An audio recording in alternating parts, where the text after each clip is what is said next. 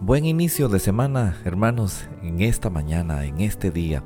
Que esa fuerza poderosa del Señor le siga guardando, ayudando en todos sus, sus propósitos y sus caminos, hermano y hermana. Vamos a iniciar esta mañana un nuevo estudio, esperando que les sirva, que les sea siempre útil.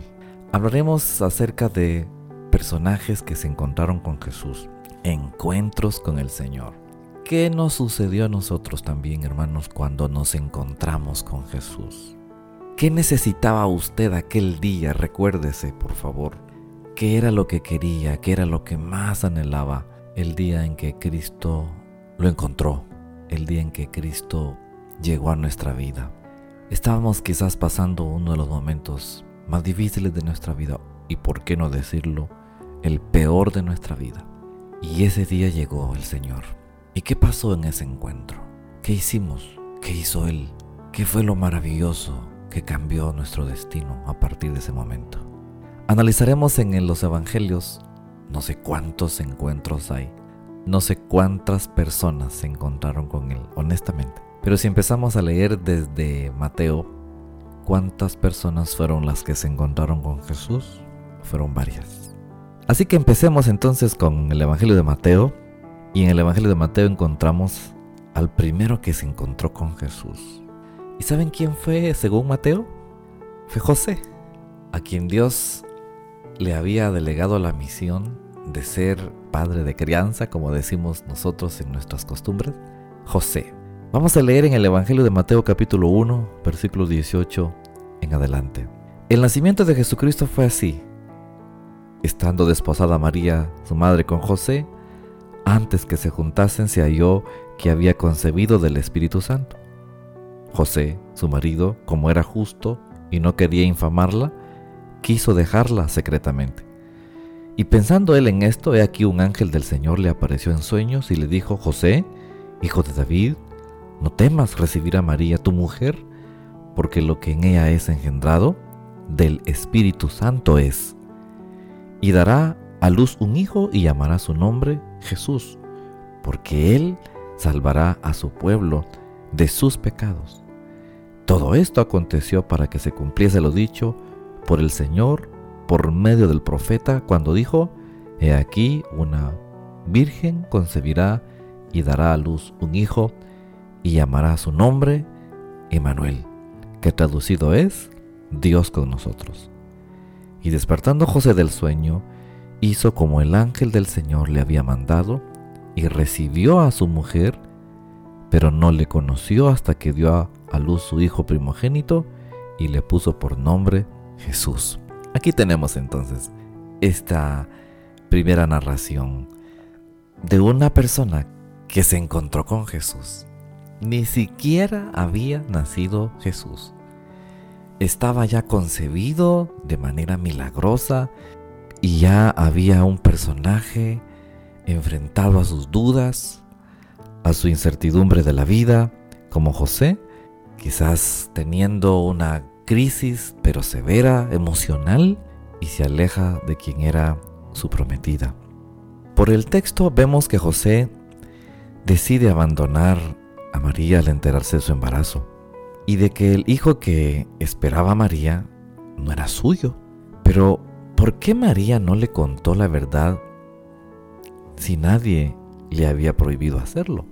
¿Por qué Dios le reveló solo a ella lo de la concepción virginal y no a José? ¿Dudó realmente José de la fidelidad de María? Según la costumbre, hermanos, fíjese de la, aquella época, los jóvenes se casaban a una edad temprana. Los varones se piensa que se casaban antes de los 17 años y las niñas antes de los 13. Y la elección de la pareja corría por cuenta de los padres. Esas eran las costumbres de aquella época. Una vez que se elegían los novios o los candidatos, se llevaba a la primera fase del matrimonio. La primera fase del matrimonio de aquella época era llamada el Kidushin, que en nuestra palabra quiere decir la consagración de, del compromiso. Era un compromiso formal y los jóvenes se consideraban verdaderos esposos, aunque todavía no vivían juntos debido a su corta edad. Esta etapa del Kidushin era una etapa que duraba solamente un año. Luego ya venía la segunda fase del matrimonio que era el Nisuin, que quiere decir ya la elevación del compromiso. En otras palabras, era la boda propiamente dicha. Se celebraba con una gran fiesta y entonces a partir de ahora ya empezaban a vivir juntos. Fue entonces entre el Kidushin y el Nisuin cuando, según el Evangelio, María quedó embarazada. Así lo especifica Mateo. María estaba comprometida con José, dice en Mateo 1.18. Pero antes de que empezaran a vivir juntos, dice otra versión, ella se encontró encinta por el poder del Espíritu Santo. Es en este momento cuando José decide abandonar a María. ¿Por qué? El evangelista dice que él era justo. Pero pregúntese usted como yo, ¿qué tiene que ver la justicia con el hecho de abandonar a su mujer? Algunos sostienen que justo significa aquí cumplidor de la ley. Era un religioso, muy religioso. José estaba convencido entonces de que María probablemente había cometido un adulterio porque ya se consideraban esposos aunque no vivían juntos. Y como la ley de Moisés ordenaba que la adúltera fuera repudiada por su marido, eso uno lo puede leer en Deuteronomios 22:20, José decide cumplir la ley y abandonarla.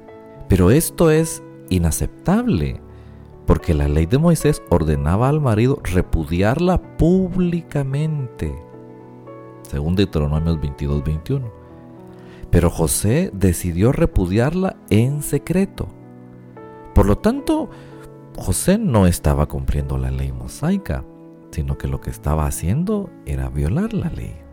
Si usted nota entonces, por mucho que José quería hacer las cosas de acuerdo a, a, su ley o a la ley que le habían enseñado, no estaba haciendo las cosas de manera correcta. Necesitaba un encuentro con Jesús. Jesús no estaba nacido, estaba en embrión en el vientre de su madre. Es necesaria la, la aparición entonces de un ángel y tan solo una experiencia espiritual maravillosa en los sueños de José le mencionan a Jesús, le hablan del Espíritu Santo, le hablan de su nombre y le hablan de que Él es el Padre humanamente hablando, el encargado de la crianza de este hijo, en esa noche José se encuentra con Jesús. No vio su rostro, no escuchó su voz, solo escuchó su nombre. Solo con haber escuchado su nombre, dicho por un ángel, José le ocurrió el cambio de su vida. Pasó a ser una persona llena de dudas a una persona con seguridad pasó a ser una persona religiosa a ser un convertido de la gracia. Yo diría uno de los primeros convertidos a la gracia, a esa bendita gracia. Naturalmente más adelante no se va a hablar mucho de José, ni, ni cómo José muere, ni, ni cómo José desaparece de la historia, pero José aquí aparece como alguien que tuvo muchas dudas, que se llenó de incertidumbre, que parecía que la vida le había fallado, que tenía una terrible tristeza emocional, pero Dios rescata aquel corazón hablándole de Jesús. Cuando usted y a mí nos hablan de Jesús, nuestras vidas cambiaron. Cuando nos hablan de Jesús, hermanos, podemos estar llenos de miedos, de dudas, de incertidumbres, pero es Jesús quien viene a calmar las aguas las aguas tumultuosas de nuestro interior.